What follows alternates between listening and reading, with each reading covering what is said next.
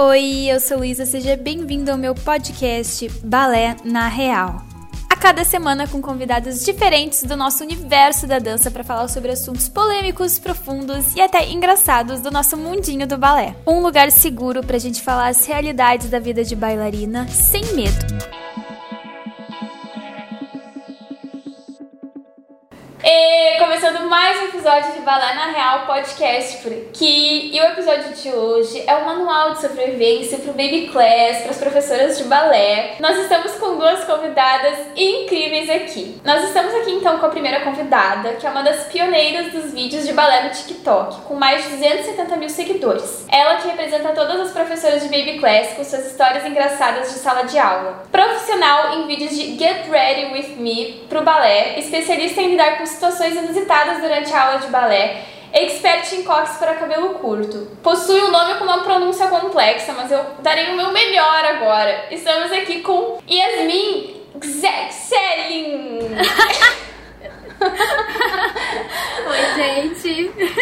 Tirando a dúvida de muitos, é Yasmin Schesling. É alemão, então pronunciam Schesling. Schesling. Eu achava que tinha uns... Não sei porquê, eu achava que tinha. Mas eu me esforcei, Não, seu esforço foi válido, eu vou te dar uma estrelinha no final do podcast. E também nós estamos aqui com ela, a maior criadora de material didático para aulas de balé infantil que eu conheço. Não sei de onde vem tanta criatividade para tantos jogos, brincadeiras, bonecos de feltro e conteúdos diferentes para deixar as aulas de balé mais divertidas. Isso sem falar da Cobra Jurema, que traz as verdades sobre o mundo da dança sem filtros. Eu fico impressionada com as habilidades manuais dela para fazer cada detalhe dos produtos do ateliê. Estamos aqui com Maria Cacko. Oiê! E aí, Maria? Maria, teu nome é mesmo Maria Cacko ou é tipo um nome artístico? É Maria Angela Kaku Bastos. O Kaku, ele é polonês, na verdade, ele é traduzido, porque o original era Tsatsu. Nossa! Aí traduziu e ficou Kaku. Eu pensei que era tipo uma parte do sobrenome, sabe? E daí tu tinha pegado pra fazer tipo, um nome artístico, assim. Pô, mas todo mundo pergunta se é real mesmo. Não, porque seria perfeito, porque daí depois ficou ali o ateliê Macacko. Eu achei ótimo. É genial. Eu adorei. E hoje, então, como eu falei no início, né, ali do episódio, a gente vai conversar um pouco sobre babyclass, porque as duas, né, são professoras, a Maria produz conteúdo especialmente pra isso, não só conteúdo, né, produtos, eu vi também que tem curso online, né, tem um monte de coisa. É o foco principal das meninas também. A Yasmin, além de bailarina, ela também faz bastante vídeos que fazem muito sucesso, eu adoro, são os meus preferidos, de situações no babyclass, sério. A Yasmin, eu descobri ela no TikTok, apareceu, tipo, a tia, né, baixou o TikTok e apareceu lá a menininha de cabelo curto lá fazendo uns vídeos. Falei, gente, quem é essa menina? Mas pra mim também foi assim, mas eu comecei a seguir a Yasmin antes dela começar a postar coisa de babyclass. Eu acho que foi bem quando eu tinha entrado no TikTok lá no início de 2020, acho que a Yasmin travou, né, ela tá quietinha. Mas daqui a pouco a gente continua aqui falando dela e daqui a pouco ela destrava. Mas eu conheci o conteúdo dela. Aí destravou. Ok. Nossa. A gente tava falando de ti. A gente foi falando de ti. A gente se deu conta que tu tava travada. Que eu tava. Acontece. Eu pensei, nossa, gente, é um dom, vocês têm que entender. É a plenitude, mantendo a plenitude. A gente aqui falando dela. Mas a gente tava falando bem, né? A gente tá falando menos mal. A gente te descobriu no TikTok, né? Eu acho que foi bem no início, eu acho, quando tu recém tinha começado, que eu também recém tinha começado, assim. Eu não lembro quando tu começou, Yasmin, mas eu acho que eu comecei no início de 2020 e logo em seguida te encontrei lá, porque tu fazia coisa de balé também. Isso. Eu comecei em tempos pandêmicos, né? Eu comecei no auge da pandemia. Finzinho de março, eu comecei no TikTok. Foi como uma zona de escape, assim, sabe? Pro que tava acontecendo. Sim. Eu tava falando que a Maria falou que ela te conheceu por causa do vídeo do babyclass. E eu cheguei a te conhecer antes ainda, o teu perfil antes. Mas esses são os meus vídeos favoritos também, os de situações. Não, eu acho genial. É muito bom. Parece até que é uma história inventada, mas aí tu vai pensar, tipo, criança é assim, né? Criança. Ação terrível. Com a pandemia, elas são piores. Tem coisa que acontece que realmente parece, gente, que é inventado, de verdade. Porque acontece realmente coisa em sala de aula. que às vezes você não dá pra acreditar, né? Desacreditado, assim, sabe? Tipo, meu Deus, o que está acontecendo? Como assim? O que você fala? É, exato, tipo, fala umas coisas e fala... E agora? Essas são as piores situações. Ai, gente, tem que ter muito jogo de cintura, né? Pra saber lidar com essas situações. Mas é... Ai, o conteúdo fica incrível daí, quando tu faz os videozinhos das crianças. Exato, é bom que às vezes você passa por uma situação ruim com um aluno em sala de aula, uma situação muito que você fica travado, e aí você pensa, bom, pelo menos vou transformar em conteúdo depois, sabe? Pelo menos você faz do limão a limonada, é isso. Alguma coisa isso vai dar, alguma coisa vai dar certo. Gurias, eu dei uma apresentada em vocês, né, mas se vocês quiserem acrescentar alguma coisa, não sei se faltou... e também eu queria que vocês contassem um pouquinho da trajetória de vocês na dança, como vocês começaram a dançar, com quantos anos... E, enfim, como é que vocês estão hoje nesse mundo do balé? Oh, meu Deus! Bom, eu comecei na dança, eu não comecei criança, né, como a maioria das pessoas, eu comecei no início da adolescência. Eu comecei fazendo, tipo, eu inventei na minha cabeça que eu queria fazer balé, eu tinha uns 14 anos, e eu falei pra minha mãe, ah, eu quero fazer balé. A minha mãe, tipo, não te tirou essa cabeça, né? Porque eu aqui em casa, a gente é em 4, mas são 3 meninos e eu, né? Então, assim, as minhas brincadeiras de infância eram extremamente violentas, assim, né? Era só pancadaria. Então, assim, da onde que eu tirei essa ideia de fazer balé, né? Quis mudar os ares. Eu quis mudar. Aí, eu lembro que, na época, era lista telefônica, bem, não era... O Google tava nascendo ainda, né? Aquelas folhas amarelas, aí minha mãe pegou, começou a falou assim, procura, né? Aí eu comecei a procurar, eu fui vendo. Interessante que todas as escolas que eu vi, eu trabalhei depois. Fui ver, depois eu trabalhei.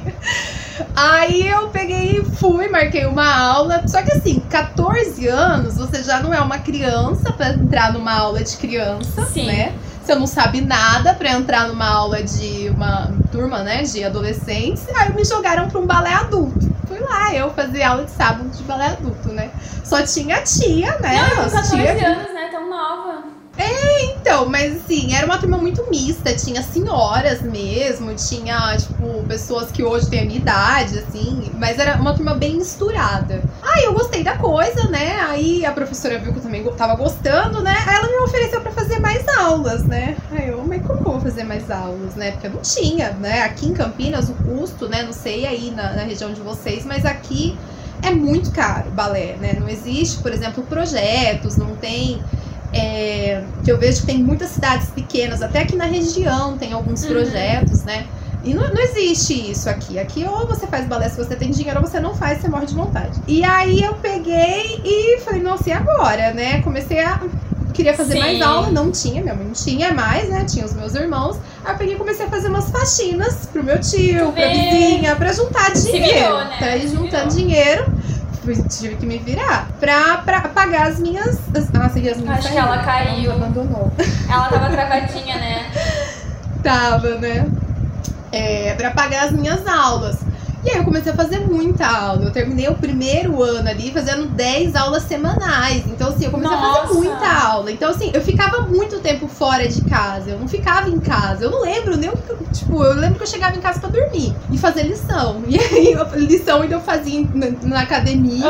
Uhum. E aí, Só que aí no primeiro ano já, eu lembro que tinha uma turma... que eu fazia aula de grade da Royal, porque aqui o que predomina é Royal, né? E aí tinha uma turma que eu fazia aula que era tipo 4 horas da tarde, alguma coisa assim. E a turma que eu ia dançar no final do ano fazia aula 7 horas da noite. Então, tipo assim, eu tinha 2 horas ali esperando que eu fazia nada. Aí uma vez a dona da academia me viu conversando com umas crianças, e eu nem gostava de criança, eu odiava criança, nossa, não tinha saco nenhum criança. Aí me viu conversando com umas crianças, ela falou, você não quer ajudar na turma dessas meninas? Não tá fazendo nada, né? Aí eu falei, tá bom, né? Aí fui, né? Aí começou a saga, né? Primeiro ano, eu ajudei.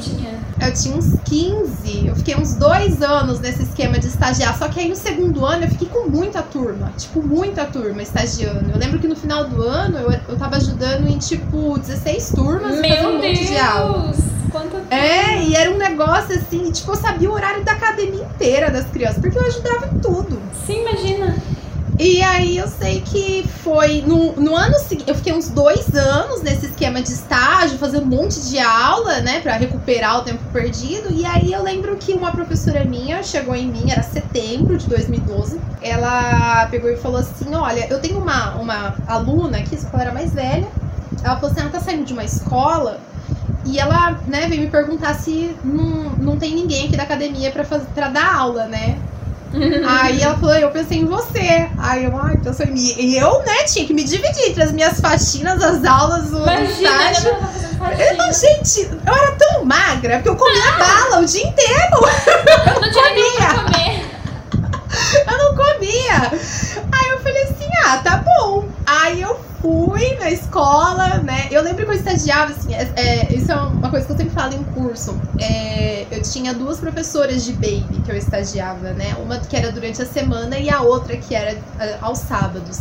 E aqui era durante a semana, a aula dela parecia um programa da Royal. Era toda a aula igualzinha, assim, era sem tirar nem pôr. Só que tinha uma rotatividade muito grande de criança nessa turma, né? Então, assim, a criança que começava em fevereiro não era que terminava o ano, que tava dançando de espetáculo. Então, a criança nem sentia. Não, a criança não ficava, porque era uma aula muito maçante, não tinha nada. Tipo, era um aquecimento de solo, ela fazia uma dinâmica, muitas vezes ela pegava alguns outros programas da Royal, né? Fica cansativo, ali. Né? Fica cansativo. Era uma aula chata. Era uma aula bem chata. Sincera, né? Sincera. E a do final de semana, né? A do sábado, ela levava, assim, pequenas coisas, mas ela utilizava material dentro da aula dela. Então ela usava, tipo, uma flor, ela usava bolinha. Uhum. E, assim, as crianças, nossa, e ela era sensacional. Ela, assim, a pessoa dela, as crianças ficavam nela e era muito legal. E aí eu lembro meu primeiro dia de aula. As primeiras aulas. A minha primeira aula parecia um pesadelo, né? Porque eu fui, era uma escola, hoje a escola não existe mais aqui em Campinas, ela sobreviveu à pandemia, a escola tinha 60 anos, pra você ter uma noção, era uma escola muito tradicional aqui em Campinas. E aí eu cheguei, tinha balé 2 vezes na semana lá, pra você ter uma noção. Aí eu cheguei com o meu CDzinho, gravei o CD da professora, cheguei com o meu CDzinho arrasando e uma fita crepe pra marcar o centro da sala. Falei, vou arrasar, né? Nossa, já sei tudo que eu vou fazer, né? Espetáculo. Ela me mudou! Aê, ela mudou de lugar! Nossa, até a imagem agora melhorou, mulher. Eu vim pro lado do modem, agora não tem demônio que faça essa internet cair, gente. A Maria tá contando a história da primeira aula dela, a primeira aula que ela deu. Ai, delícia! Não, aí eu sei que quem já deu aula em escola de educação infantil sabe o que eu tô falando, eles não têm rádio. O rádio tá sempre com alguma... É um rádio pra 300 professoras. Então, assim, eu cheguei lá, eu não tinha rádio pra mim. O que eu ia fazer com aquele CD? Não tinha o que fazer. Aí eu cantei a aula inteira com o meu durex, grudei o durexinho lá no chão e cantei a aula inteira. Gente, eu já tinha dado tudo que eu sabia, e tinha passado 10 minutos. Eu falei, gente, não é possível isso! Eu queria chorar, eu queria, sabe, sair gritando. E aí, tinha uma turma de 2 anos, a turma não se mexia, né, porque aquelas crianças, que é estimulação, né, eles falam que é pra você dar aula de balé, você tá dando uma estimulação pra criança. As crianças, você falava, fazia, girava, e a criança assim, ó. E quando não abria o berreiro, né, teve uma turma lá que a minha vizinha, eu falei, não! O que eu faço? Eu falei, gente, não é possível. Aí não, né? Aí terminei as aulas, né? Que eram, tipo, 5 turmas, era uma tarde inteira. Meu Deus! Foi tudo nesse esquema. Traumatizante, né? Traumatizante. Foi. Porque em momento algum eu queria ser professora de balé, não sei nem como que aconteceu isso na minha vida. Aí, não. Como eu vim parar aqui? Eu falei, a mulher não vai querer ficar comigo, não. Essas aulas foram muito ruins, né? Pelo amor de Deus. Aí veio a coordenadora, a Roseli, ela falou assim, olha, não, gostaram de você é topa começar semana que vem, eu... Semana que vem? Meu Deus! Ganhei o Nobel! E assim, né, dentro do que eu ganhava com as minhas faxinas, eu ganhava mais, assim, sabe? Eu era uma empreendedora, assim, até que boa, assim, recebia melhor. Mas aí não dava, e eu comecei a dar aula, eu larguei as minhas faxinas, fiquei dando aula, que era 2 tardes. E aí, começou nisso aí. Aí, no outro ano, a hora que eu vi... Teve um ano que eu tava dando aula em 12 lugares diferentes. E, tipo... Como? Eu não recomendo isso pra ninguém. Vem aí seu amiguinho burnoutinho, né? Porque sem condições. Terminou o ano como? Não, gente, é um negócio... Gente! Mas, pra você receber um salário digno dentro da dança, é isso. Não Sim. tem como. Hoje em dia, passaram-se 10 anos e eu precisei ter uma empresa que foi a pioneira dentro do ramo. Hoje eu consigo dar o meu valor. Você quer? Se você não quer, tudo bem, eu vou embora. Mas passaram-se 10 anos, foram 10 anos peregrinando, foram 10 anos. 10 anos de experiência, né, Diba? Quarta-feira eu começava numa ponta da cidade. Campinas é muito grande. Campinas tem tamanho de metrópole. Então, assim, e era de ônibus, né? Então, tipo, não tinha carro naquela época. Então, eu começava a dar aula lá no A, aí, de repente, eu ia pro Z. Aí, do Z, eu voltava pro B, do B, eu ia pro B. Não tinha nada perto, assim, sabe? Eu falava, gente, como que eu sobrevivi? Como, né? Como? Agora a gente se pergunta, como é que isso aconteceu? Era eu mesma, né? Eu não tenho essa disposição hoje. Eu tava falando pra minha mãe hoje, né? Eu falei assim, nossa, eu não tenho essa disposição pra dar aula, assim, tipo, um monte de aula no mesmo dia, tipo, em cantos diferentes. Hoje eu não consigo mais isso, não. E eu não quero. Porque é uma exaustão, né? Física e mental dar aula. Isso, as pessoas acham que, tipo, você trabalha com crianças, o seu dia é muito feliz e agradável, você não tá nervoso. Fica lá brincando. Meu Deus, é só olhar os videozinhos da Yasmin que a pessoa já muda de ideia. É. Exato. É porque tem um combo também, né? Não é só a criança, né? É a academia, são os pais, né? Então, assim, é todo um combo, né? É muita coisa. Yasmin, conta pra gente também um pouquinho de como tu começou a dançar e como tu chegou aonde tu tá hoje também. Tanto de dar aula como de bailarina, enfim. Conta aí também. Tua história. Eu comecei... Vou contar a minha história, né?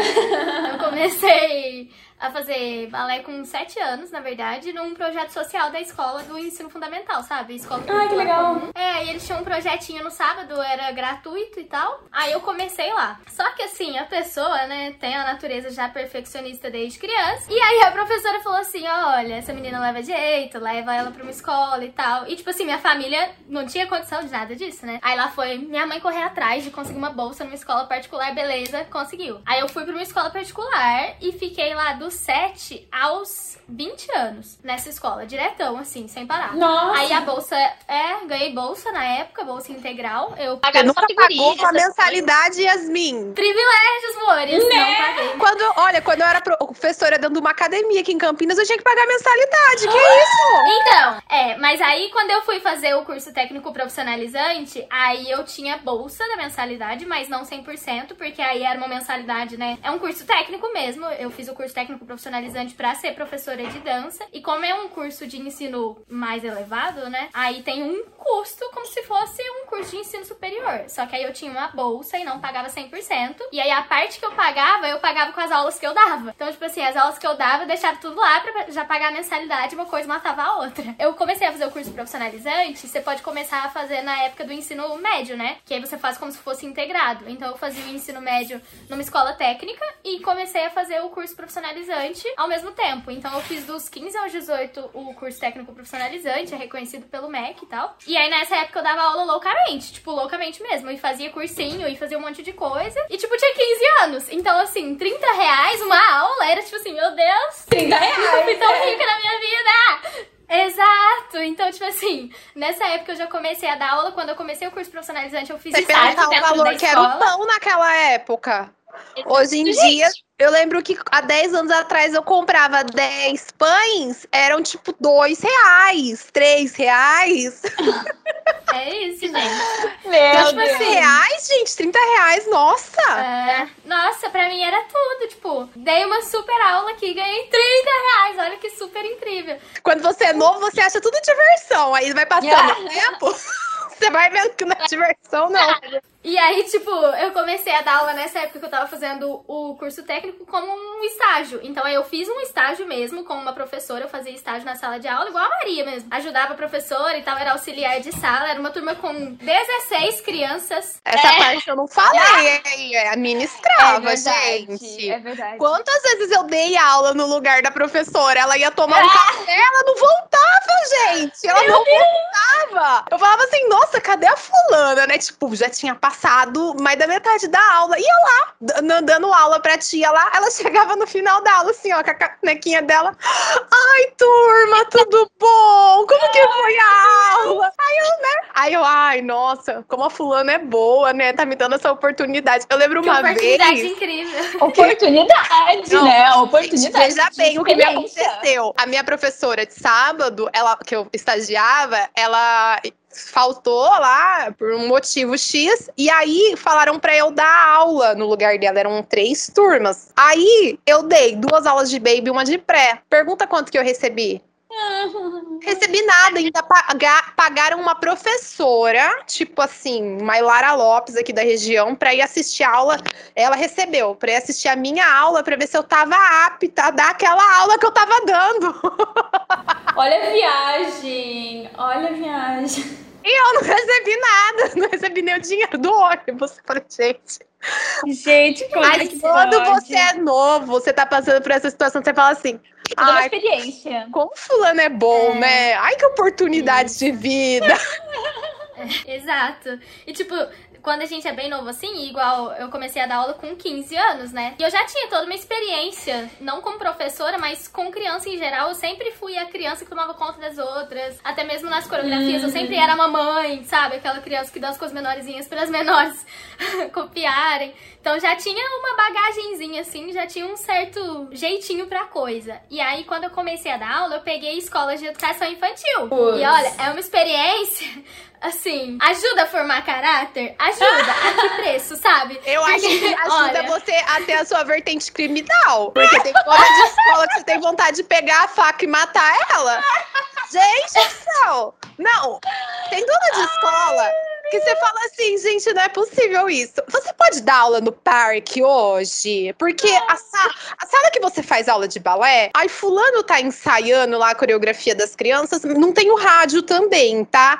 Então, assim, dá uma musiquinha, assim, ó, faz uma dancinha com elas, uma brincadeira. Elas são assim, uma brincadeira. Gente, é como que você faz isso? Tem um parque lá, gente, tem uma gangorra, tem um escorrega, tem um balanço. Não. Ela vai ficar lá sentada fazendo borboletinho enquanto tem uma gangorra do lado dela. Vai sim, vai dar não, super certo. Não, você já deu aula na brinquedoteca? Já. Ah, eu tinha uma turma de 2 anos que a aula delas, toda a aula era na brinquedoteca. Porque tinha um espelho. Não tinha aula, né? Não, segundo a dona da escola, era muito importante o espelho pra bailarina. Eu falei, realmente, elas têm 2 anos, né? Vai ser, nossa, muito importante pra vida delas, né? Aí, ou era da brinquedoteca ou era do lado do refeitório, onde todo mundo passava no meio da minha aula pra ir pro lanche. Era ou era ruim ou era pior. Aí eu resolvi ficar lá na brinquedoteca. Eu tinha que ameaçar as crianças. Eu falava assim, eu tenho carimbo, né? Todo final de aula tem o carimbo da minha aula. Vem cá, o carimbo. Agora eu dou desenho da Caquinho, mas lá naquela época era carimbo. Carimbo é Deus. Se você não prestar atenção, vocês não vão ganhar carimbo. Aí todo mundo ficava assim, ó. A hora que eu via, tava lá, fulana, lá, ó. Assim, ó, com o negócio. Eu falava, meu Deus. Não faz isso. E pior que é um motinho, é só mas é que não tem como, né? Não tem como competir. O dono de... A dona da escola, dessas escolas de educação infantil, elas não têm entendimento de nada. Elas abriram a escola lá, elas não entendem o que elas têm que fazer com a professora de balé. Nem com o tio do judô, nem com ninguém. Ninguém conhece curricular, eles são pedagogos, né? Eles, assim, tinha que ter pensar, né? Criança, né? Não é porque mudou a aula que o ambiente tem que ser assim, né? É a questão mais complicada, realmente, dessas escolas de educação infantil, além da questão de, tipo assim, da superficialidade que eles levam à dança e outras modalidades que são extracurriculares, quando a gente fala de multidisciplinar, né, da criança ter uma educação multidisciplinar, enfim, eles tratam com superficialidade o que não é deles, diga-se assim, mas a gente estuda muito pedagogia e muitos métodos pedagógicos para poder, assim, dar uma aula decente, uma aula que agregue. A gente não tá ali só para ensinar balé para criança, a gente tá ali como educador. Todo mundo que tá dentro de uma instituição de educação é um educador, ou pelo menos deveria ser. É que pra eles é a hora da brincadeirinha, né? A hora da isso, recreação. Eu vejo que é uma venda pro pai, né? Então, assim, você tá colocando o seu filho aqui, o colégio é bilíngue, a gente tem capoeira, a gente tem balé, tem natação, tem X coisas inclusas no pacote. Ai. Então a gente é tratado como uma mercadoria a mais dentro desse pacote. Não que um atrativo, né? Um atrativo. É, não que a sua aula, tipo assim, você pode ter a melhor aula do mundo. Eu acho que eu já trabalhei em mais de 30 escolas de educação infantil. Eu tive, acho que uma só, que assim, valorizou o meu trabalho, só que na pandemia eles desvalorizaram muito. Então, assim, foi um casamento de 7 anos, que ali no período de 3 meses eles conseguiram destruir o casamento. Mas, assim, foi a única.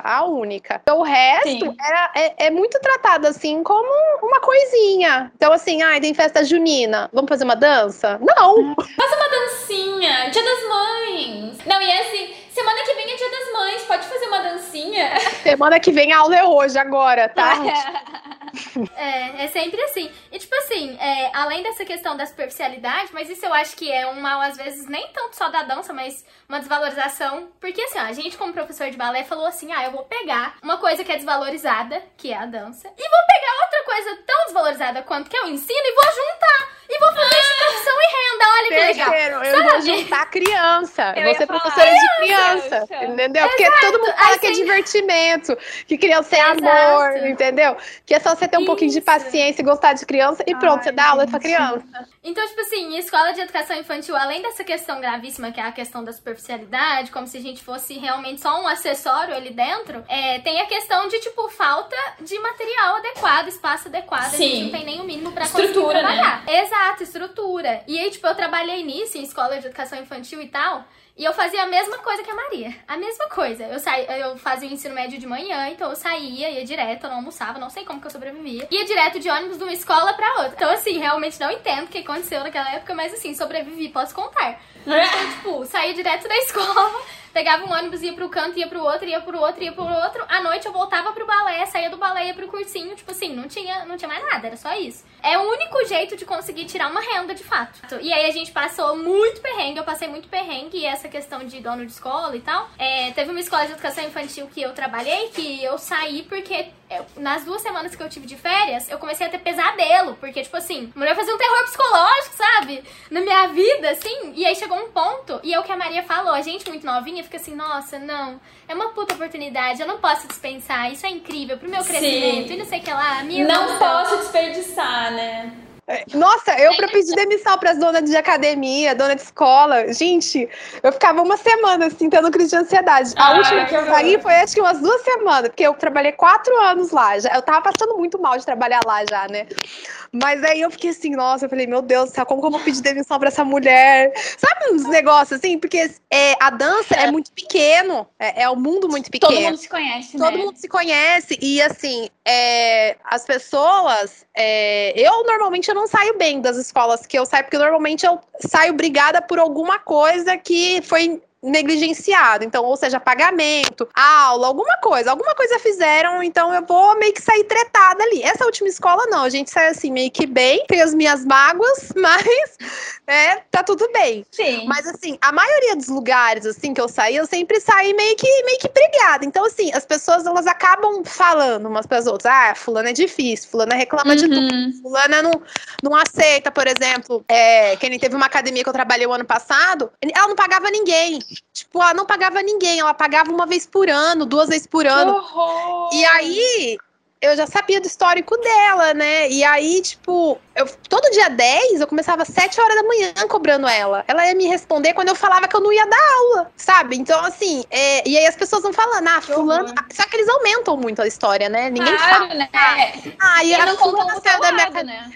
A fulana saiu da minha escola porque eu não pagava ela, entendeu? Ninguém fala, entendeu? E assim, eu vejo que por ser uma coisa muito, né, todo mundo se conhece, o pessoal tem muito medo de se posicionar. Então, assim, não vou aceitar. dar aula no parque. Meu, arruma um lugar aí, se vira, senão eu tô indo embora, né? Ah, não, preciso desse emprego, se eu for assim, sim, aqui nessa escola, eu vou perder o emprego, ela vai outras, falar, né? E ela vai falar pra outra escola, e aí eu não vou conseguir emprego. Só que não é lugar nenhum. Outra condição, você não tem, tipo assim, você vai trabalhar com TI, você tem que ter o seu computador, você tem que ter uma escrivaninha, sim, você tem que ter um negócio pra você trabalhar. Você é cabeleireiro, você tem que ter um salão pra você trabalhar. Então, assim, não existe, e eu não vejo que não tem isso nas outras, sabe? Nas outras, em outros nichos, assim. É muito específico da dança. Sempre sobra pra gente, né? Se vai faltar em alguma coisa, dá um jeito de faltar na dança. Não vai faltar pras outras. A gente é culpado. Ah, professor é culpado porque o aluno não atingiu a nota do exame. Por que o aluno é culpado? Será que o professor só que é culpado? Será que esse aluno estava se dedicando? O aluno queria prestar exame? Será que ele queria? Não, foi colocado e, tipo, o professor teve que colocar todo mundo para prestar exame. Tipo, ai, as menininhas não dançaram direito no festival da turma do babyclass. Será que é porque elas são pequenas, né? Mas, então, assim, eu acho que tudo eles jogam muito a culpa no professor. O professor vai engolindo aquele sapo, né? O estômago vai virando um brejo. Aí, quando o nego explode, né? Aí, tipo, ai, é louco, ai, é o difícil. Gente, eu vou mudar. Não vai ser mais o nome do episódio que eu falei pra vocês. Agora o nome do episódio vai ser assim: não seja professor de balé. Por causa da Jurema, eu ando recebendo muita mensagem. Você tá cansada da dança? Não, esse quadro é genial. Esse quadro é muito bom, sério. A Jurema, o personagem, tudo assim, eu amo. Eu leio, eu fico assim. Tem uns que eu fico um pouco chocada, tá? Acho que foi o último. Eu fiquei, meu Deus, isso aconteceu mesmo, sabe? Eu fico assim. Mas tem outros que eu me mijo de rir, sério. Muito bom, muito bom. Não, mas é engraçado que nem a denúncia da dança, né? Eu tenho muito material, acho que até setembro, de tanto que o povo escreve e manda, sabe?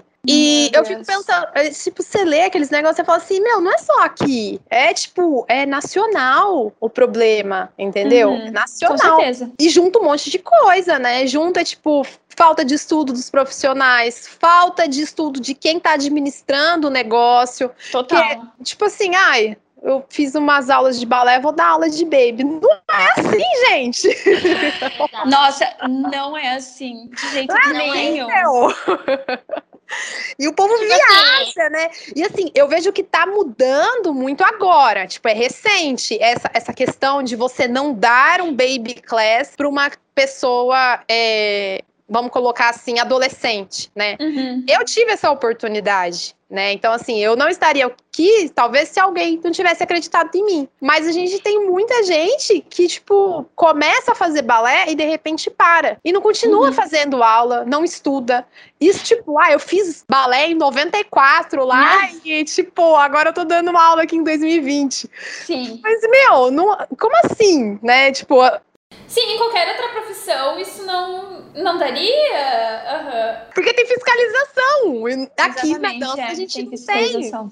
Não tem nada, meu. Tanto de escola que você vê, tipo, você vê as escolas, você entra nessas hashtags, né, que tem no Instagram, você começa a ver as fotos que tem, às vezes, tipo, ponta, sapatilha de ponta. Meu, outro dia eu fui fazer um meme lá na Jurema, te falei, deixa eu ver o que tem aqui nessas loucuras. Cara, você fala, não é possível que o professor colocou a aluna dele na ponta, assim, tipo... E tirou foto e postou. Olha a falta de instrução dessa pessoa, ele tirou uma foto, colocou na internet. É, sem noção, total. Isso acaba atrapalhando a questão da valorização, né? Porque, tipo assim, acaba chamando mais atenção do que quem faz, de fato, a coisa conforme precisa ser, conforme deveria ser feito. E acaba tirando o holofote de quem deveria ter o holofote, no caso, né? Que é quem tá fazendo um bom trabalho e tal. Essa questão de não dar turma para pessoas mais novas, né, e sim pessoas mais experientes, eu acho que mudou, tem uns cinco anos que tá tendo o movimento das pessoas repensarem quem que vai pegar e, tipo, que o baby class é a base da escola, né, porque não era tratado assim.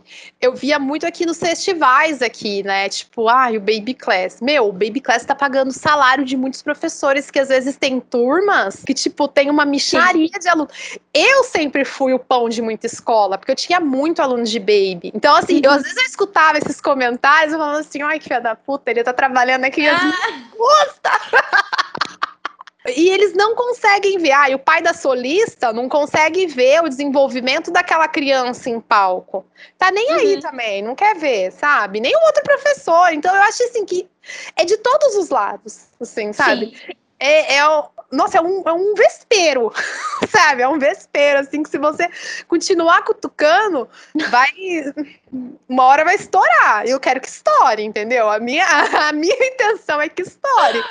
Porque eu acho que tem que mudar, gente. Não é possível isso. E eu acho que tá mudando mesmo, sabe? Porque, assim, antes o que eu vi era que realmente o babyclass era meio negligenciado até. Tipo assim, sempre a professora novata, ai, toma, pega lá a turma de babyclass, porque é um peso. E aí, ultimamente, eu vejo que isso tem mudado até por essa questão da internet mesmo, eu vejo, sabe? Sim. Simone Duarte e muitos outros nomes têm trazido um encantamento, essa questão da ludicidade, tem batido na tecla, que é uma coisa que a gente tenta aplicar há muitos anos e às vezes nem sabia direito o caminho pra seguir, mas estava fazendo meio isso, sabe? E no interior, né, aqui em Campinas, ninguém dava aula temática. Ninguém dava. Quando eu comecei a... Porque assim, eu comecei a dar aula com material depois da minha frustração, né?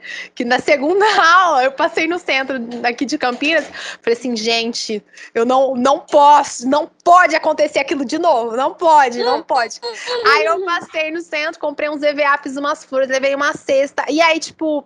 Eu vi que deu resultado. Só que eu sou uma pessoa que eu enjoo das coisas muito fácil, assim. Então, tipo, se eu fizer uma coisa durante muito tempo, uma coisa igual durante muito tempo, nossa, eu vou pegar um asco daquilo que eu não vou querer ver nunca mais na minha vida. Sim. E aí, eu peguei e comecei a esse negócio de aula temática, né? Eu falei, vou colocar um temazinho, né? Então, aí eu fui inventando, né? Ia fazendo um adereço pras aulas e tal. Só que aqui, eu via que tinha um movimento de muitas críticas em relação a isso. Porque...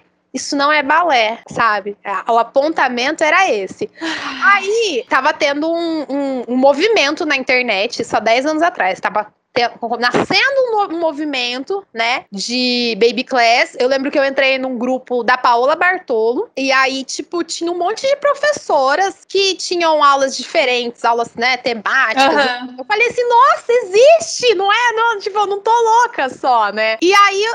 Eu fui fazendo curso, conheci a Wanda Bambirra, que, tipo, foi a precursora da ludicidade no Brasil aqui com o balé infantil, né? Então, aí eu comecei a conhecer pessoas, porque eu acho que o problema de quando, principalmente quando é muito interior... Campinas não é interior, mas a mentalidade deles é pior de quem mora, tipo, numa cidade com 5 mil habitantes. Porque eles têm um pensamento, assim, muito, eu acho, muito atrasado, assim. Limitado. É limitado. E não todo mundo, eu vejo que tem profissional aqui que tá, assim, que graças a Deus tá indo, mas, assim, um pessoal, assim, que vamos colocar, assim, tem um título, sabe? Toda cidade tem isso, né? O povo que alguém, que ninguém sabe quem, titulou como a melhor escola, o melhor professor. Você fala, gente, quem que deu esse título? Há 500 anos atrás, porque foi a primeira que surgiu, né? Daí era melhor porque era a única. Então, assim, esse pessoal, eles tinham muitas críticas. Eu lembro que quando eu entrei nessa academia que eu trabalhava, eu lembro que uma vez acordei, logo que eu assumi, porque eu entrei dando aula de grade pro terceiro grau, e aí ela pegou e no ano seguinte me passaram uma turma de baby, porque a unidade não tinha criança. Vieram me explicar como que eu tinha que dar aula, né? Eu escutei, né? Tipo, distrair, né? Fingir demência. Aí as aulas começou a bombar, né? Eu tinha 15, 18 crianças numa sala de aula, né? Então, assim, você pode dar aula do jeito que você quiser. Você pode até fazer uma rave dentro da aula. Né? E não tem problema. Você tá dando dinheiro pra escola, né? Mas, assim, não conseguem ver o propósito. Eu escutei ao longo da minha vida, acho que de uma pessoa, minha chefe atual, ela falou assim, a sua aula tem propósito. Eu vejo o jeito que você inicia, o meio, o final. Ela falou, tem tudo uma coerência, tem uma progressão o trabalho. Só que as pessoas não conseguem ver isso. Aí eu vejo assim, porque é lúdico, né? Tipo, a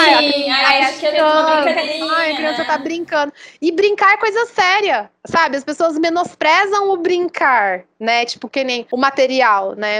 As pessoas têm essa coisa, a criança tá fazendo aula. Por que ela faz aula com material? Qual que é a função do brinquedo, né? O brinquedo traz segurança pra criança. O brinquedo estimula, né? Desperta habilidades na criança. É a mesma coisa o material. Então, assim...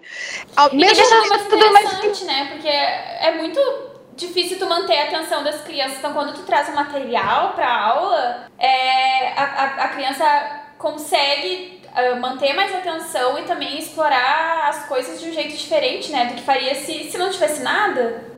Sim, mas exato. Tem gente que não consegue. Eu vejo pessoal mais antigo, sabe? Uhum. Não consegue ver isso. Não consegue. Não precisa, não tem necessidade. Você já deu aulas de baby? Já. Não, eu já dei por um tempo, eu até ia comentar isso. Eu fiz, mas quando eu era adolescente, a mesma coisa de ajudar, ser ajudante, não sei o quê. Aí depois de um tempo eu fiz a formação na minha escola de professor e tudo. E daí a gente chegou a dar algumas aulas. E teve uma época que eu dei num outro lugar, assim, por um tempinho. Mas nunca foi por muito tempo, assim. E eu acabei fazendo... Eu fiz faculdade de dança, né? Eu não finalizei o curso, mas eu comecei. E eu cheguei a fazer os estágios lá. Então, eu fiz estágio de educação infantil. Aí era em escola de ensino regular, né? E fiz o estágio em ensino médio também. Aí, mas eu adorei o da educação infantil. Eu me divertia muito com as crianças lá. Mas era isso. Eu era estagiária, né? Eu não era a professora lá. Eu fiquei lá dando aula por um mês e deu, sabe? Não foi. Mas deixa eu aproveitar pra gente voltar no... Pra voltar no assunto que a Yasmin tava falando, que a gente já deu uma viajada aqui. Então, tu tá, que tava no ensino médio, voltando para o ensino médio. Tava no ensino médio, dando aula em escola de educação infantil e na escola onde eu fazia aula. Aí eu utilizava o valor que eu ganhava com as aulas que eu dava dentro da escola pra pagar a mensalidade da aula que eu fazia. Aí nesse meio tempo depois eu já comecei a fazer faculdade, enfim, continuei dando minhas aulas como minha fonte de renda. Eu sou nutricionista. Mentira, eu não sabia! Sim, sou nutricionista, atuei por 3 anos na área, até a pandemia vinha e me dar uma capacetada na testa, porque assim, tanto como professora de balé quanto como nutricionista eu trabalhava terceirizada, né? E aí assim, quando a pandemia veio, nós fomos os primeiros a ser prejudicados, eu acho, pessoal autônomo, enfim. E, enfim, eu tava no ensino médio, fui pra faculdade, continuei dando aula. As aulas se tornaram minha única fonte de renda, assim, nesse meio tempo, porque eu me dediquei bastante aos estudos, tinha os estágios da faculdade também. E foi o que eu usei pra me manter, assim. Então, eu acabei mudando o horário da faculdade. Eu comecei nela à noite pra conseguir dar aula de dia, aí apareceram umas oportunidades pra eu dar aula à noite também, troquei a faculdade pra de manhã. E ia tudo uma coisa direto pra outra, do trabalho pra faculdade, da faculdade pro trabalho, tudo emendado. Mas deu pra eu sobreviver na época. E quando eu me formei na faculdade, eu comecei a prestar serviço tanto como professora, tanto quanto nutricionista. E tudo isso dentro de escola e creche, porque eu posso tentar fugir o quanto eu quiser dessa parte de área de educação infantil, não tem como. É minha área, é meu cantinho. E aí eu acabei trabalhando também na área de educação infantil como nutricionista, como professora de balé. Então, em algumas escolas que eu tinha começado a dar aula quando eu tinha 15, 16 anos como professora de balé, depois eu comecei a prestar serviço como nutricionista. O que foi muito legal, porque eu criei um vínculo gigantesco com as crianças, porque... Imagina! Assim, vi desde muito pequenininha até muito grande. E isso é uma coisa que eu valorizo muito, sabe? O vínculo dentro de sala de aula é uma coisa que eu sempre valorizei. E, tipo assim, passei muito perrengue, muito perrengue mesmo, principalmente em escola de educação infantil, igual eu mencionei pra vocês. Mas, eu acho que apesar dessa parte feia, a gente tem muitas coisas muito boas, sabe? Igual, os vídeos que eu faço de relatos de babyclass são todos reais. Alguns não são meus, mas quando é algum seguidor que me encaminhou, eu sempre coloco lá na legenda. Eu vejo na legenda. É, porque virou um negócio tão... Criou uma vida própria, assim, que eu não esperava e que eu fico muito contente que tenha criado. Porque realmente eu acho que a gente precisa começar a falar sobre isso, sabe? Sobre a valorização do professor de dança, enfim. Porque quantas vezes eu já escutei, tipo assim... Ai, com o que você trabalha? Ah, eu sou professora de dança. Tá, mas e você trabalha com o quê? E eu, tipo... Amado. Meu bem... acabei de falar, eu trabalho como professora de dança, sabe? Tipo, as pessoas às vezes nem veem como um trabalho, principalmente quando é com criança. Porque as pessoas não veem criança como gente, sabe? Se eu falar assim, não, eu dou aula pra, sei lá, dou aula de inglês pra adulto, beleza. Dou aula de dança, beleza. Agora se eu falar, tipo assim, dou aula de balé para criança, as pessoas ficam, que delícia, menina é tão mais fácil, né? Que bom que menina é mais tranquila. É uma brincadeira. Exato. É teu hobby.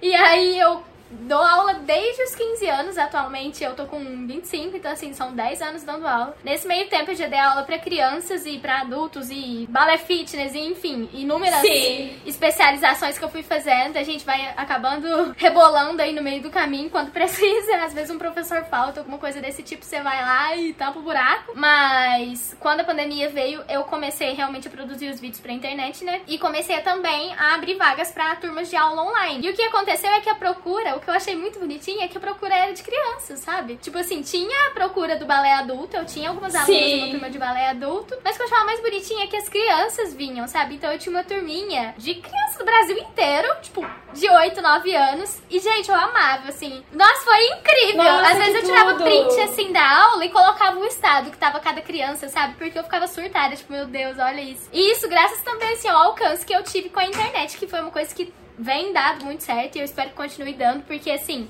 já que eu não consegui fazer do balé a minha fonte de renda direta, eu espero conseguir fazer da minha arte uma fonte de renda, nem que seja indireta, sabe? Porque realmente minha arte é tudo pra mim. Então assim, o que a Kaku fez de reinventar a dança dela, a arte dela, também pra uma outra forma de arte, que é a produção dos materiais, assim, é uma coisa que eu pretendo fazer e tô pelejando aí, sabe? Então assim, apesar de ter trabalhado com turmas de diversas idades e várias modalidades, não adianta, o babyclass e eu é uma coisa que, tipo, caminha juntinho, sabe? É, pode soar meio soberbo, tipo assim, ai, nossa, tem muito jeito para babyclass, mas assim, realmente tem muito jeito pra babyclass. É o que tu gosta também. É, exato. E é incrível porque, assim, as crianças, elas amam as aulas, sabe? E, tipo, esse retorno das crianças, criança é a coisa mais sincerona que tem. Vocês podem ver lá nos vídeos que eu posto, que às vezes elas lançam umas sinceridades que chegam a ser umas barbaridades, assim, porque elas realmente ainda não desenvolveram esse filtro e tal. Mas, assim, uma criança gostar do que você tá oferecendo pra ela, sabe? Quando a criança chega numa escola pra fazer balé ou qualquer outra coisa,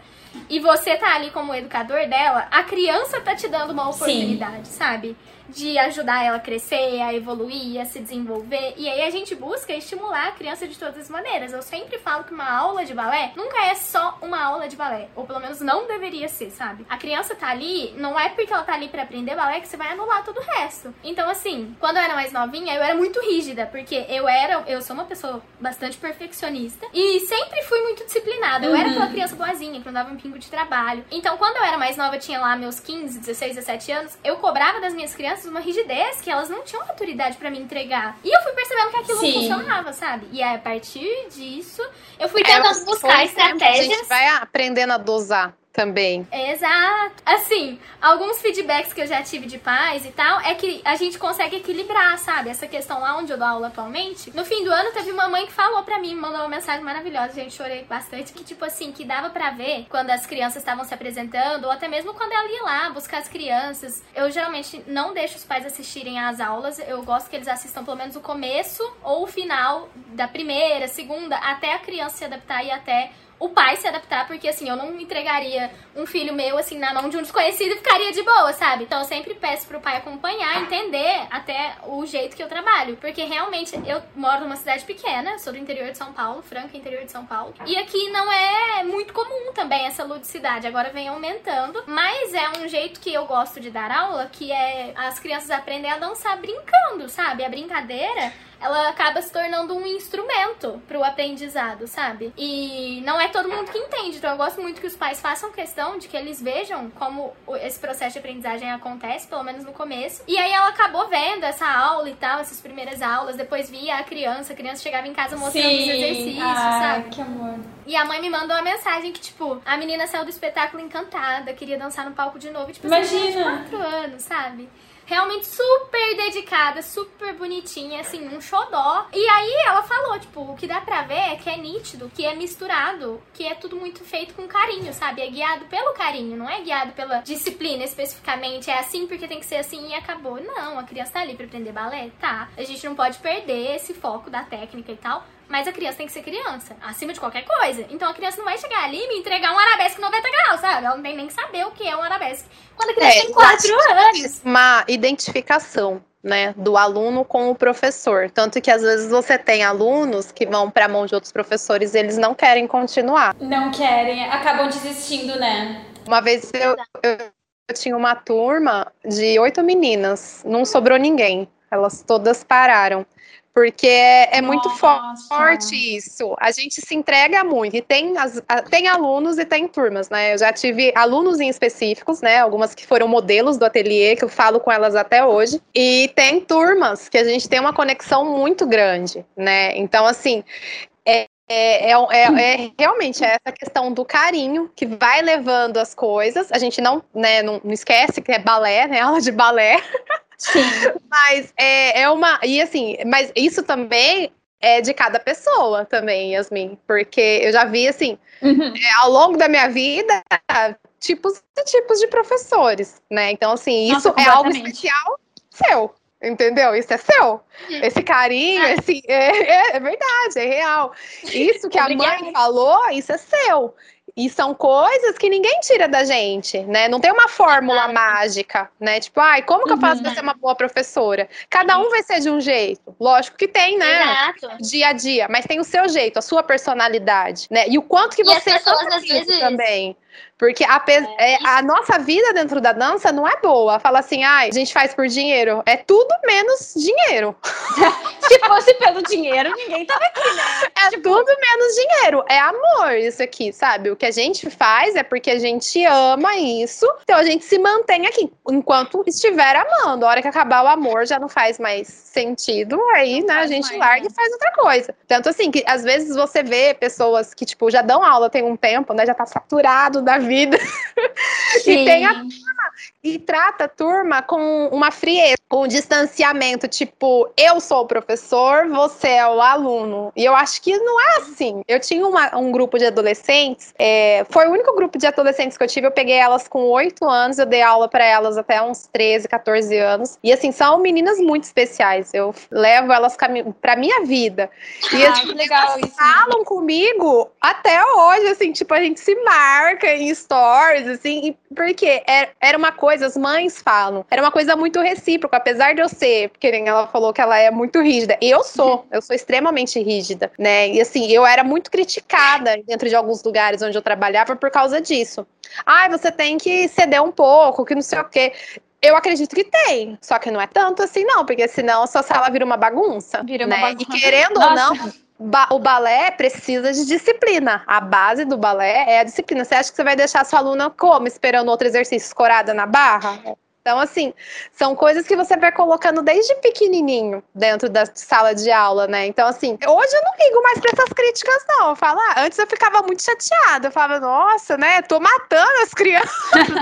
Mas os números subindo. Então, assim, a gente também tem que acreditar mais na gente, menos nos outros, assim. Aí vem, por exemplo, uma mãe... né? Eu acho que a confirmação do nosso trabalho é quando os pais vêm falar com a gente. Não é a escola, é os pais. Porque é eles quem estão com essa criança depois do balé, sabe? E eu vejo a nossa parte, principalmente, que é infantil, né? É uma construção pra vida. Você vai ter crianças ali que, tipo, às vezes elas vão se apaixonar pelo balé, por estar dançando... pelo que a gente tá colocando naquela criança. Não é, tipo... Você pode estar na academia mais luxuosa. Se o trabalho não for bom, se o professor não entrar dentro do coraçãozinho dessa criança, ela vai fazer ano e vai largar a mão. Eu ia falar isso. Eu acho que o baby class em si... claro, vai ter balé ali, né? A gente vai ensinar as posições, vai ensinar não sei o quê. Mas não vai ser uma aula, tipo assim, vai dar uma barra, uma diagonal, um centro, uma diagonal, não sei o quê. Porque o baby class... não vai sair do jeito que você programou. Não. Mas até porque o que eu acho que o baby class é feito é pra dar uma pequena introdução do que é o balé pra criança, mas principalmente pra criança se apaixonar pela dança, né? Pra ela levar isso pro resto da vida, pra depois ela querer continuar. Não é pra chegar a criança lá, achar que é uma coisa chata, achar que não sei o que, sabe? Eu acho que tudo tem seu tempo. Então, quando a criança é muito pequena, ela não vai querer ficar parada na barra a aula inteira, sabe? Ela quer fazer o que ela gosta, né? O balé é uma forma super importante, o balé infantil é uma forma super importante, super relevante mesmo, de a gente conseguir incentivar e trazer estímulos para as crianças que às vezes ficam meio negligenciados. Sim. E principalmente numa fase de desenvolvimento, que é essa fase da primeira infância, sabe? E aí a gente consegue desenvolver isso através de um zilhão de coisas, e as pessoas muitas vezes me perguntam o que a Kaku falou da fórmula mágica. As pessoas me chamam no Instagram e perguntam, pelo amor de Deus, me ajuda, o que eu faço? É da Macacko, o pó mágico.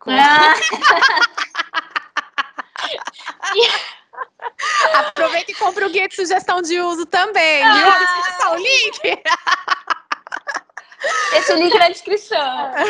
Isso, um jabá sincero. É, mas as pessoas sempre me perguntam mesmo na DM, assim, me ajuda e tal. A turma começou o ano super animada e agora tá super desinteressada. E aí, a gente entra naquele mesmo comecinho, que às vezes a gente fica só na superfície, sabe? E não é bem assim. A gente não pode olhar a criança como só aquele momento. A gente não pode olhar a aula como só aquele momento. A gente tem que pensar como um todo. E igual eu falei antes, as pessoas têm a sensação, eu tenho a sensação de que as pessoas olham pra criança como se a criança não fosse gente, sabe? Os professores entenderem que o professor de balé é um educador. Uhum. Ele tá ali, não é só dançar, não é dança, é a criança como um todo. Você tem que entender a família dessa criança, você tem que conversar com esses pais. Às vezes você não tem acesso, muitas vezes você não tem acesso. Por exemplo, trabalhando dentro de uma escola, você não tem acesso, por exemplo, aos pais, mas você pode falar com a coordenação, você pode falar com a professora de sala. Uhum. Olha, essa criança tá, né, tá assim, assim, assada na minha aula. Como que é a rotina dela dentro da sala? Como que ela chega? Como que são os pais? Uhum. Eu acho que falta um pouco disso também. A gente fica só naquele piloto automático. Eu vou, dou minha aula e vou embora. Eu vou, dou minha aula e vou embora. Só que chega uma hora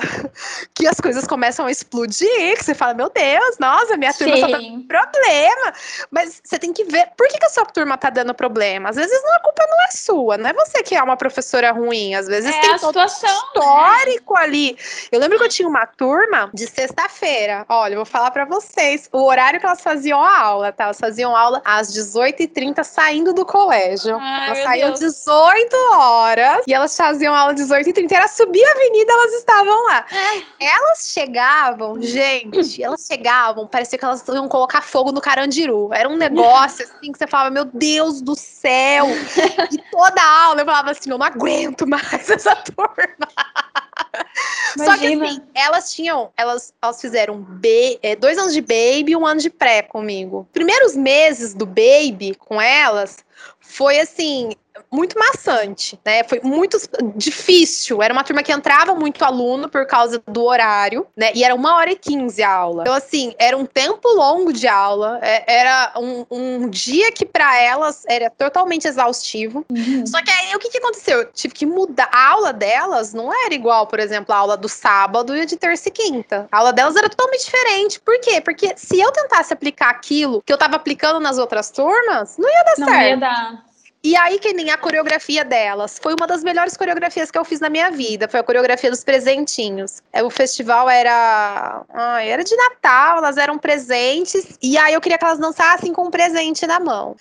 Não fazia nada, gente. Faltava um mês e elas não faziam nada. E eu falei, meu Deus do céu. Eu falei, gente, não é possível. Aí, eu coloquei uma aluna minha pra dançar com elas. Porque elas não decoravam a coreografia de jeito nenhum, né? Aí, falei, gente, agora? E agora? Então, o figurino lindo, era o figurino mais lindo que tinha do baby. Aí eu falei, meu Deus do céu. Aí, tava um dia dormindo, por que tal elas saírem de uma caixa de presentes? Eu falei, nossa, caixa de presente, elas são presentes, elas não saem de uma caixa de presente, né? Bem louco, né? Falei, agora eu preciso de uma caixa de presente que caiba 8 crianças. Aí, falei com a minha chefe, falei, olha, eu preciso de uma caixa de presente. Ela, mas e agora, Maria? O festival tá aí e tal, não sei o que. Eu falei, não, deixa comigo. Posso? Pode. Então tá bom. Falei com meu tio, comprei umas barras de ferro, meu tio soldou, encapou, fez uma caixa, negócio, colocamos roda no negócio. Aí falei pra minha chefe, tem que buscar. Meu Deus! Falei, tem que buscar. Meu tio mora em tal lugar, tem que buscar. Ela falou, ah, não, pode deixar. Aí foram buscar, aí não. Quando eu falei pra elas, a gente vai sair de uma caixa de presentes, meu... Parecia, sabe assim, aquele show, né, cantor sertanejo, a hora que o Gustavo Lima gritou, ah! Aí quando elas viram a caixa no teatro, nossa, o olho delas ficou desse tamanho, assim. E tipo, foi a melhor coreografia de todas. As turmas que eram durante a semana levaram um banho, assim, e foi em 1 mês. Mas por quê? Eu, como professora, eu tive que mudar perante essa turma. Se eu tivesse feito o formato que eu tava fazendo com todo mundo, a gente vai dançar com acessório, mas vai ser assim, assado. Se eu tivesse feito isso, não ia ser. Elas não iam gostar, né? Então, assim, teve um a mais pra elas. Foi trabalhoso? Lógico que foi, puta trabalho, do cacete. Mas foi muito legal a reação delas. Então, assim, às vezes a gente, como professor, a gente tem que se tocar. Tipo, não tá dando certo. Não é... Muda, né? Olha a estrutura dessa turma. Elas não são iguais. Ela não é igual a turma, ai, mágica, linda, perfeita, maravilhosa, que é só eu falar, crianças sentem-se, elas sentam. Né? Então... E existe alguma turma assim, por acaso? Existe? Me diz, conta. Eu já tive também. Gente, que milagre. Às vezes você consegue. São aquelas crianças normalmente que fazem aula de sábado. As minhas turmas eram. Porque elas estão descansadas. Então elas tiveram a rotina delas a semana toda. E o sábado elas estão lá cientes que elas vão fazer só o balézinho e vão embora. Entendeu? Ai, imagina, que sonho. Super feliz. Balé do amor. Realmente, as turmas de sábado normalmente são balé do amor, assim. Porque elas são super tranquilas. Agora, depois da escola, não. Ah, isso é outra história, né? Eu sempre pego as depois da escola. Sempre, sempre, sempre. São sempre as minhas turmas favoritas, juro pra vocês. Eu sempre gosto das mais agitadas, sabe? Mas no final, essas turmas que dá mais trabalho se torna a favorita. Você pensa tanto nessa turma? Não tem. É que tem que dar mais atenção. Tem que, de uma certa forma, dar mais atenção, né? Pra turma. Sim, é que você pensa muito nessa turma. Você tá fora da escola, você tá pensando nela assim, meu Deus do céu, como que eu vou fazer pra aula dessa turma mudar? O que que eu vou fazer? Você não para de pensar, sabe? Parece namorado, você fica pensando o dia inteiro. Você fala assim, não, então se torna, né? Se torna aquela turminha assim que você fala que é o xodózinho, né? E aí. Exato. E essa questão de se adaptar, realmente, se a gente for parar para analisar, esse é o papel do professor na sala de aula, é a gente entregar o que tem que entregar para o aluno, de uma forma que o aluno compreenda. É a mesma coisa de eu chegar aqui e tô falando aqui com você sobre uma coisa super normal e tal, e vim falar com uma linguagem super cortês e senhorita, senhoria, enfim, não condiz com a situação. Então é a gente que tem que se adaptar, porque é a gente que tem que ter esse olhar como um todo. Então quando as pessoas me pedem dicas, eu sempre parto para essa situação, sabe? Falando, ó, tenta olhar diferente pra sua turma. Tenta não ver a turma como um problema e sim identificar o que que tá levando a esse suposto problema. Porque às vezes a gente também, como adulto, a gente entra tão no piloto automático que a gente esquece de olhar pra criança como ela é, que é um ser em aprendizado, em desenvolvimento. E aí, tipo assim, eu estudo muito sobre disciplina positiva e é uma coisa que eu tento muito aplicar nas minhas aulas. Então, eu até fiz um vídeo sobre essa situação, porque não é uma disciplina coisa... positiva, mas às vezes eu não consigo. Tira o pé do espelho. Eu me esforço. Às vezes eu preciso respirar. Eu já falei, não é pra se pendurar na barra. Nesse ponto eu até que sou bem paciente, sabe? Eu consigo até, eu respiro bastante. Eu falar que toda a paciência que eu não tenho com adulto fica direcionada pras crianças, sabe? Porque realmente é a única situação. E aí, tipo, eu fiz até um vídeo de uma situação de um dia que não é uma coisa nova, disciplina positiva, né? Muito difícil de aplicar numa grande quantidade de alunos ao mesmo tempo e com as condições que a gente tem de trabalho, principalmente em escolas de educação infantil, enfim. Professores mesmo também, não necessariamente professores de dança. É realmente uma coisa muito boa, disciplina positiva, mas a gente sabe que no momento, infelizmente, ainda não é muito aplicável no sistema educacional brasileiro. E é isso, mas eu como professora numa turma que eu tenho a possibilidade de fazer isso, eu dou o meu máximo pra tentar aplicar disciplina positiva. Porque realmente funciona de um jeito bastante curioso, sabe? Porque teve até um caso de uma aluna minha que ela é bem agitada, tipo, bem agitada. E aí, às vezes, até outros professores falam, nossa, ela é muito agitada, que não sei o que lá. E lá. Fui entender, a menina passa o dia na casa da avó. Uma coisinha quando falam dos seus alunos.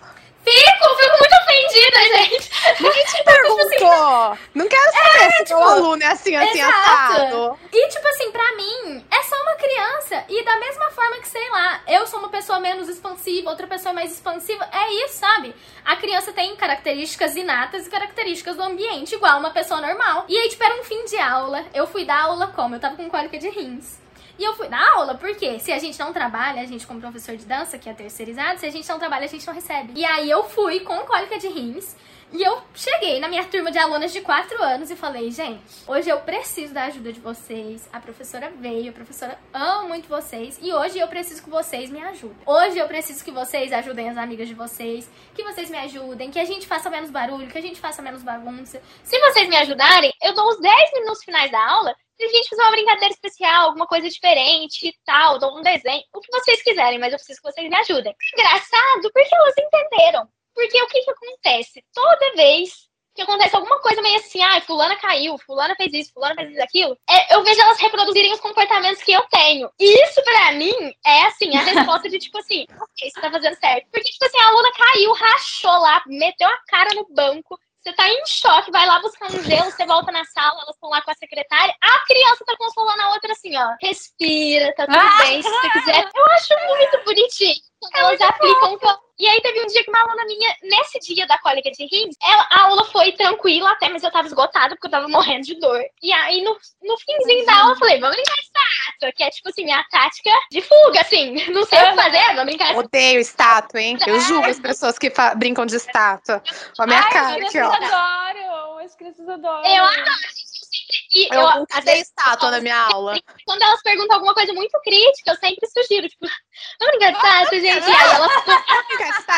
Eu tinha uma professora que eu estagiava, ela fazia brincadeira do silêncio. Você acha, gente? Brincadeira do silêncio? Meu Deus! Aula de balé? Ficava todo mundo sentado, inquieto. Aí tinha que fazer um skipzinho em volta das crianças. E quem relasse, levantava, fazia o skip. Era a brincadeira do silêncio. Vai ter gente que vai assistir isso aqui e vai fazer a brincadeira do silêncio. Vai pegar essa dica. Esse momento da estátua e tal é um momento, tipo, final da aula, que eu geralmente deixo elas escolherem uma música e dançarem, sabe? E é realmente um momento, assim, descontração. É, tipo, fora da aula mesmo. É descontração. Agora a gente vai só... brincar. Sim. A gente aprendeu e tal. E aí, tava cansadona e tal, morrendo de dor. Chegou esse momento, falei, graças a Deus, finalmente, passou o período da aula, agora eu vou deixar elas brincarem. A criança, que é supostamente agitada, foi pegar o copinho dela de água e estava o quê? De estampado. A criança de 3, 4 anos... Gente, nem foi ela que fechou aquela garrafa. Tipo, ela chegou com a garrafa daquele jeito, beleza. No que ela pegou pela tampa. E o copo, tipo, chão, madeira. Aí você já tem que sair correndo e tal. E eu com dor e tal. E a hora que eu vi aquilo, eu juro pra vocês que, assim, me subiu um nervoso. Fim de aula. A menina me derruba a água. Você tava na estátua.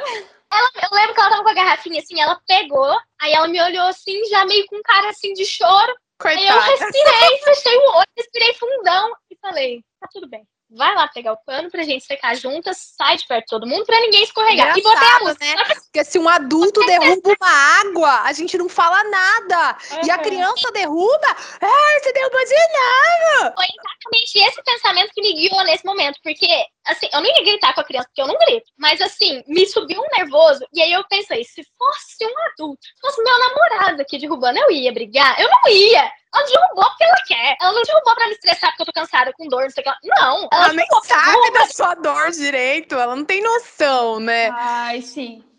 Ela ficou tão assim, tão surpresa, sabe? Abriu um sorrisinho, foi lá, pegou o pano, me ajudou a secar o chão do jeitinho dela. E pra mim tava mais que suficiente um momento, sabe? E foi isso, um negócio que era... Ai, que fofa. Podia ser uma situação, um problema. Não foi, porque não é. Então, às vezes, realmente... é olhar a situação como ela realmente é. Como uma situação, como um acidente, como um momento, como um cansaço. A criança que chora, às vezes só tá cansada, sabe? Então, assim, as pessoas me pedem sempre essas dicas de babyclass e eu sempre falo, gente, olha além, olha de outro ângulo, olha como um todo. E se tem alguém aqui escutando esse podcast e tá se perguntando se tá fazendo alguma coisa de errado, tenta olhar as coisas com outros olhos, sabe? Tenta olhar as coisas com o olho da gentileza, com o olho da delicadeza, com o olho do cuidado. E às vezes é o que falta. É o que falta da gente, sabe? Por parte da gente. E se colocar no lugar da criança, né? Que nem tu falou, se fosse um adulto, eu faria um escarcéu porque derrubou um copo d'água? Não! Então eu ia dizer, tá, vamos limpar, e deu, sabe? Pra quem tá começando e tal, e às vezes a gente não tem essa maturidade, e tá tudo bem. Mas a gente tem que sempre buscar se a sua intenção é realmente ser um professor de babyclass e tal. Eu acho que quem tá começando, principalmente, eles querem soluções, eu digo por mim, a gente quer uma solução, né? Imediata, né? Sim. E não tem uma solução mágica, é a vivência. Isso que você compartilhou foi a vida que te trouxe. Ninguém falou isso pra você. Ninguém, tipo assim, quando você tava começando. E eu, por exemplo, sou uma pessoa que se alguém me falasse isso quando eu tava começando, eu ia falar, lógico que não. Eu sou muito São Tomé, eu tenho que ver pra quê. A gente tem que viver então, assim, a experiência, né? Então assim, eu acho que é a vivência, o que vai te trazer ali como, obviamente que vai ter gente, né, vai procurar solucionar alguns problemas de uma forma diferente, vai escutar um conselho, mas se você não viver aquilo, não tem como eu falar assim, Você tem que ser mais empática com as crianças. Aí você tá com uma turma lá, movida pelo sangue de Jesus, né? Que você fala, meu Deus do céu. Aí você vai ficar, ai, fulano. A outra deu um soco na cabeça da outra. Ai, Luísa, não faz isso, Yasmin. Vai falar isso, a menina te bate. Você também tem termômetro, né? Você tem que ver onde que tá mais quente, onde que tá frio, onde que, né, demanda mais, onde que não demanda. As crianças agora da pandemia, elas estão cada vez mais retraídas. As da academia que eu dou aula, tem umas que não sabem nem o nome das outras. Eu falo assim, como que é o nome desse daqui? Aí elas olham pra mim assim, tipo, não sei. Ai, que nem ontem, uma lá falou assim, Stella, dá licença. Aí a menina falou assim, toda emocionada, gente, emocionada. Você sabe meu nome? Ai, gente! Eu falei, não tô acreditando nisso. Elas estão muito carentes agora. Exato. Exato. E aí essa questão das amizades e da socialização da criança na sala de aula é muito singular, sabe? E é muito incrível assistir, assim, às vezes a gente como adulto quer só protagonizar a situação. E a gente tem que deixar elas se virarem também, socializarem e tal. Sempre olho de olho, né? Porque criança é meio sensível. Mas é daí, desses momentos de pureza delas, sabe? Que elas estão sendo meramente elas que saem, por exemplo, os relatos de babyclass, sabe? Porque, por exemplo, eu lembro uma coisa que uma aluna me falou uma vez que eu nunca esqueci. Porque, assim, da mesma forma que tem relatos, tipo, super bonitinhos, igual dessa vez que... Teve uma vez que eu tava com dor de cabeça também, enxaqueca, que novamente fui trabalhar porque não tinha condições de não receber essa aula. E, tipo assim, falei pras alunas, elas eram um pouco mais velhas, essa turma tinha, tipo, 8 anos. E aí eu fui honestona, sabe? Falei, olha, tô com dor de cabeça, preciso que vocês me ajudem hoje. Aí uma olhou pra mim e falou, por que você veio trabalhar se você tá com dor de cabeça? Para as adolescentes, elas falavam assim, tá bom, Caco. 10 minutos depois, estavam se arranhando, matando. Nossa. Meu Deus. Não. Essa turminha minha era muito boazinha, sabe? E aí eu falei pra elas, ó, tô com dor de cabeça, preciso que vocês me ajudem. E aí ela olhou pra minha cara, assim, e falou, não com deboche ou qualquer coisa desse tipo, mas, tipo assim, genuinamente perguntando, se você tá doente, por que você veio trabalhar? Aí eu olhei bem no fundinho do olho, assim, dela. Falei, olha, se eu não vier trabalhar, eu realmente não recebo. E eu preciso do dinheiro. Aí ela só olhou pra mim assim, tá bom. E saiu, assim. Aí eu fiquei, tipo, gente, que essa menina vai arrumar. Aí ela entrou na frente de todas as outras. Elas estavam, tipo, no centro, assim. Falou, vamos lá, meninas, eu lembro o passo da aula passada. Professora, pode colocar a música. E começou a guiar o plié. Gente, eu cheguei em casa. Mas eu chorei. Que foi muito bonitinho. Foi muito bonitinho. E, assim, era uma criança muito doce. Da mesma forma, eu tinha uma aluna que eu nunca vou esquecer ela, porque eu dava aula numa escola de educação infantil que era católica, muito católica, e a criança, quando eu fiz essa tatuagem do meu braço, ela falou assim pra mim, você fez uma tatuagem? Aí eu falei, fiz. Aí, você gostou e tal, né? Tipo assim, com uma naturalidade, assim, né? Fiz, você gostou e tal, super assim, né? Aí ela falou assim, não, sabia que você vai pro inferno? Eu falei assim, e aí eu fiquei tão sem reação, que eu falei assim, ah, Maria, presta atenção. E ela chamava Maria mesmo, por incrível que pareça. Ah, Maria, presta atenção, Deus tem tanta coisa pra fazer. Você acha que ele vai ficar vigiando se eu tenho tatuagem no braço ou não? Aí depois eu fiquei pensando, gente, se essa menina fala isso pra mãe... Tipo, e ela falou numa naturalidade assim... Sim, porque é uma coisa muito automática pra ela, né? Exato! Minha, aí eu tenho assim, duas, né, no braço. E elas são aquarela, né? Teve uma menina que falou assim pra mim, nossa, sua tatuagem toda borrada, que coisa feia. Aí eu falei, mas eu gostei, o importante é isso. Aí ela, não, mas olha, a minha mãe tem uma tatuagem que é bem bonita. Eu falei, que bom. Que bom pra tua mãe. Que bom, mas eu gostei da minha tatuagem. Quando as minhas alunas me humilham, eu falo assim pro grupo, fulano, vocês gostam da tatuagem da Maria Ângela? Sim! Pronto, acabou com a graça. É muito engraçado, porque realmente elas reparam em tudo. Tipo assim, já repararam em pelo do meu braço, pelo da minha perna. A aluna olhou, tipo, eu amarrando a sapatilha da criança, ajudando no momento ali. Ela tava por cima, assim, e eu, tipo, ajudando ela. Ela olhou bem assim e falou assim, seu cabelo não é roxo de verdade, né? Porque tá de duas cores. Aí eu, tipo... Tipo assim, eu falei, tô precisando retocar a raiz, né? Cheguei em casa assim, reflexiva, já marquei o salão, já falei, ó. Porque assim, elas reparam em tudo e elas não têm esse filtro ainda. Elas ainda não desenvolveram essa capacidade social e tal. Tem umas que criança que é maldosa. Tem criança que entre elas, gente, eu já peguei criança. Eu tinha uma menina que, gente, ela era muito maldosa. Ela pegava, tipo, ela chegava assim e falava assim, você é feia, porque você é assim, assim, assado. Tipo, ela olhava na cara da criança e falava... E procurava o defeito. Ela procurava, ai, porque o seu cabelo é ruim, porque o seu cabelo é roxo, você é feia. E a menina vinha chorando. Ai, Maria Angela, a fulana falou que eu sou feia. Aí eu falava, não acredito que você falou isso. E ela... Gente, aí fazia assim, ó, cara de sonsa. Gente, tem criança que é maldosa assim. Uma vez eu presenciei uma briga de duas alunas que eu achei muito engraçada. Isso faz muitos anos, mas tipo assim, impossível de esquecer, porque elas estavam naquele, né? Professora, fulano me chamou disso. Professora, fulano me chamou daquilo. E eu assim, ó, pede desculpa pra ela. Mariana, pede desculpa Maria Rita. E lá, né, borboletinha e tal. E aí ela, a outra falou, professora, ela falou que eu sou chata. E eu tipo, ai, pede desculpa sua amiga, não é assim que a gente trata. Aí ficou nesse lenga, lenga, lenga. Aí uma olhou pra outra assim, eu só vi ela fazendo um muito indignada e virou pra mim assim, muito ríspida assim. Professora, ela me chamou de querida. E eu tipo assim, realmente, gente, olha... Querida, não dá pra defender, pede desculpa agora, sabe, porque, tipo, foi muito genuína, ela muito indignada, assim, tipo, ela me chamou de querida, e eu, tipo assim, olha, esse aqui realmente não dá, não consigo te ajudar, vocês vão ter querida que... Querida florzinha não dá. Não dá, é. Não dá. Eu tenho uma aluninha, tinha, na verdade, ela não é minha aluna mais, que ela progrediu de turma agora, foi pra outra professora. A família dela, eu tive a oportunidade de conhecer um pouco, e é uma família, assim, muito papum, sabe? Vai, fala e tal, não sei o que lá e tal. Meio assim, na patada mesmo. E aí, ela traz isso de casa, sabe? Ela é assim, porque é o que ela tem de exemplo ali. E aí, ela chegava pras outras alunas, aí na marcação de lugar, a menina tava fora do lugar, eu falava, fulano e tal, vai pro seu lugar e tal, a gente tá te esperando e tal. Aí ela falava assim, você é burra, vai pro seu X, que não sei o que lá. E eu tipo assim, aí eu chamava ela de cantinho e falava, olha, eu sei que você tá tentando ajudar a professora, mas tenta trazer um pouquinho mais de gentileza, você não ia gostar se eu falasse assim com você e tal. Aí no mesmo dia a outra menina tava no lugar errado de novo, aí ela falou assim, vai pro seu lugar. Aí eu só olhei pra ela assim, ela falou assim, por favor, sabe, meio hesitando assim. E aí eu pensei, bom, já é um avanço. Já é um avanço. Gente, tá muito incrível esse papo. São histórias...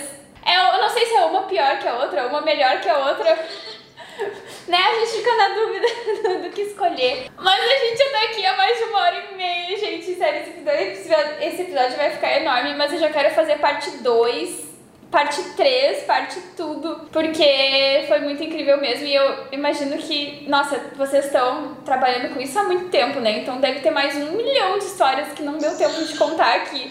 Só pra gente encerrar, assim, eu queria pedir pra vocês divulgarem o arroba de vocês, falarem o que vocês fazem nas redes sociais, o trabalho de vocês também, né?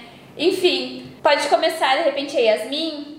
Bom, pra quem quiser me seguir nas redes sociais, o meu arroba é igual, tanto no TikTok quanto no Instagram, mas como meu sobrenome é um pouco complicado, é Yasmin Schesling, o Schesling é S-C-H-E-S-L-I-N-G, quem não conseguiu pegar, azar, pausa, ouve de novo, mas quem quiser me acompanhar, eu posto conteúdo diariamente, tanto da minha rotina como professora, quanto como bailarina, quanto a minha descoberta dessa Yasmin bailarina adulta e todo esse processo. Mas enfim, quem quiser me acompanhar nas redes sociais é Yasmin Schesling, tanto no TikTok quanto no Instagram. O canal do YouTube também já tá disponível com vídeos toda semana, então me acompanhem lá que tem bastante conteúdo pra vocês. Eu trago bastante essa abordagem da gentileza, não somente com as crianças, mas também com a nossa criança interior, pra gente tentar buscar essa gentileza do mundo do balé que precisa de um pouquinho mais de acolhimento, né? Então é isso, gente. Quem quiser me seguir, vão ser todos muito bem-vindos e pode me mandar mensagem na DM, tudo que eu sempre respondo. Às vezes eu demoro um pouquinho, mas eu sempre respondo. E eu queria te agradecer, Lu, pelo espaço seguro de acolhimento pra gente conversar. Eu que agradeço por vocês terem aceitado o convite, né? Pra virem aqui conversar. Adorei. Vai lá, Maria, fala aí. Ai, agora é eu? Beijo teu peixe. Bom, quem quiser me seguir é Ateliê da Macacko, M-A-C-A-C-K-O.